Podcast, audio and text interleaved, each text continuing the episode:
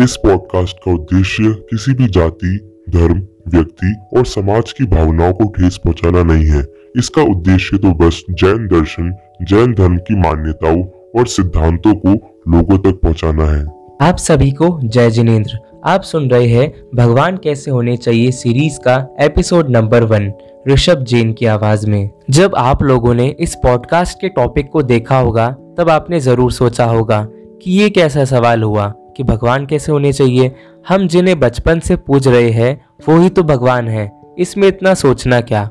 पर नहीं, जैन धर्म हर व्यक्ति को ये हक देता है कि वो जिस भगवान को पूज रहा है, जिस ग्रंथ को पढ़ रहा है और जिन गुरु की सेवा कर रहा है, क्या वो सच्चे है या नहीं? जैन धर्म कहता है कि आप जिन भगवान को पूज रहे हो या मान रहे हो, उनमें कुछ गुण होने चाहिए, तभी वो सच्चे देव या भगवान है। सच्चे देव वीतराग, सर्वज्ञ तथा हितोपदेशी होने चाहिए, अथवा जिन्होंने इंद्रियों और कषायों को जीत लिया हो। अब सवाल ये आता है, मैंने ये जो गुण बोले हैं, इनका मतलब क्या है?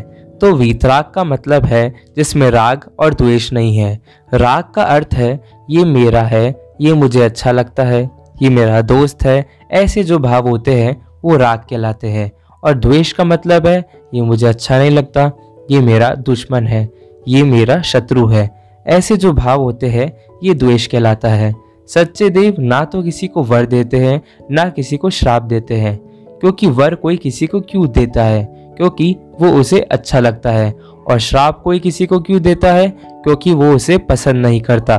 पर जो सच्चे देव है, वो तो इन सब चीज़ों से ऊपर उठ चुके हैं। सर्वज्ञ का मतलब है जो सब कुछ जानता है। हम जैसे सामान्य लोग हर चीज़ को क्रम से मतलब सीक्वेंस से जानते हैं और जो भगवान है, वो सब कुछ एक साथ जानते हैं। मैं आपको एक एग्ज़ाम्पल के साथ समझाता हूँ। हम जब स्कूल में पढ़ते थे, तब हम पहले फ़र्स्ट क्लास की पढ़ाई करते थे, फिर सेकंड की और फिर ऐसे करते करते ट्वेल्थ की। मतलब हम सीक्वेंस में पढ़ते थे। ऐसा तो नहीं कि हम फ़र्स्ट से लेकर ट्वेल्थ तक की पढ़ाई एक साथ कर रहे हैं, पर जो सच्चे देव है, वो सब कुछ एक साथ जानते हैं। अब सवाल आता है कि भगवान सब कुछ एक साथ कैसे जान पाते हैं? तो इसका उत्तर है कि भगवान के पास केवल ज्ञान होता है, जो अभी हमारे पास नहीं है। ये ज्ञान हमारे पास भी हो सकता है, पर इस काल में यह अभी संभव नहीं है। इसको और अच्छे से समझने के लिए मैं आपको एक और एग्ज़ाम्पल देता हूँ। रत्नकंडक शावकाचार में आचार्य ने भगवान के केवल ज्ञान को दर्पण, यानी मिरर से कंपेयर किया है। अगर मैं आपके सामने दस हज़ार आम एक साथ रख दूँ और मैं आपको उन आम के बिल्कुल पास बिठा दूँ और कहूँ कि अब आप इन सभी आम को एक साथ देखिए तो क्या आप एक साथ इन सभी आम को देख पाएँगे? नहीं, पर अगर मैं उन दस हज़ार आम के सामने उतना ही लंबा एक मिरर रख दूँ तो क्या अब मिरर भी आप ही के जैसे एक एक आम को देख पाएगा या सभी आम को एक साथ देखेगा?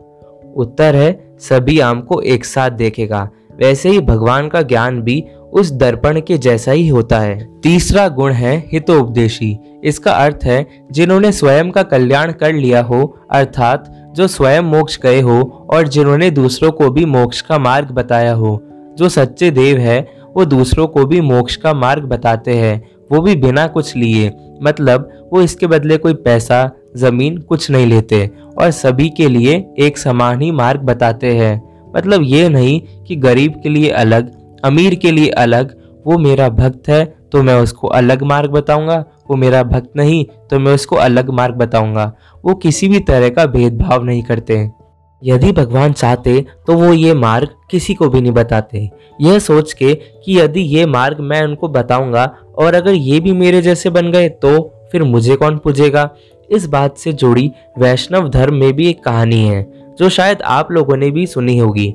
जब श्री कृष्ण ने इंद्र पूजा के लिए मना किया था और गोवर्धन पूजा के लिए कहा था, तब इंद्र को बहुत गुस्सा आया था कि मेरी पूजा छोड़कर ये लोग उस पर्वत की पूजा क्यों कर रहे हैं? ऐसी सोच हमारे भगवान भी रख सकते थे, पर उन्होंने प्राणी मात्र का हित सोचा और सभी लोगों के लिए हित का मार्ग बताया और मिथ्यात्व का खंडन किया। जो सच्चे देव होते हैं, वो अपनी इंद्रियों और कषायों को भी जीत लेते हैं। जिनको इंद्रियों का मतलब नहीं पता, मैं उन्हें बता दूँ कि इंद्रियों का मतलब है सेंसेस और कषाय का मतलब है वो सभी क्रियाएँ जो आपकी आत्मा को कष्ट दे। कषाय मुख्य रूप से चार प्रकार की होती है। पहली कषाय, क्रोध यानी गुस्सा, दूसरी कषाय मान यानी घमंड, तीसरी कषाय माया और चौथी कषाय लोभ यानी लालच। जिनमें भी ये गुण हैं, वो ही सच्चे देव या सच्चे भगवान हैं। इसके अलावा जो भी भगवान है, जैन धर्म उन्हें सच्चे देव की कैटेगरी में नहीं रख सकता। अभी जो भी चर्चा हमारी हुई है, उसे सुनने के बाद यदि आपके दिमाग में कुछ सवाल है तो आप हमें इंस्टाग्राम पे जेनिज्म डॉट ट्रू एक पेज है। आप वहाँ अपना प्रश्न भेज सकते हैं और यूट्यूब पे भी ट्रू जेनिज्म नाम से एक हमारा यूट्यूब चैनल है। वहाँ भी आप हमें फॉलो कर सकते हैं। अब आपसे मुलाकात होगी नेक्स्ट एपिसोड में। तब तक के लिए जय जिनेन्द्र।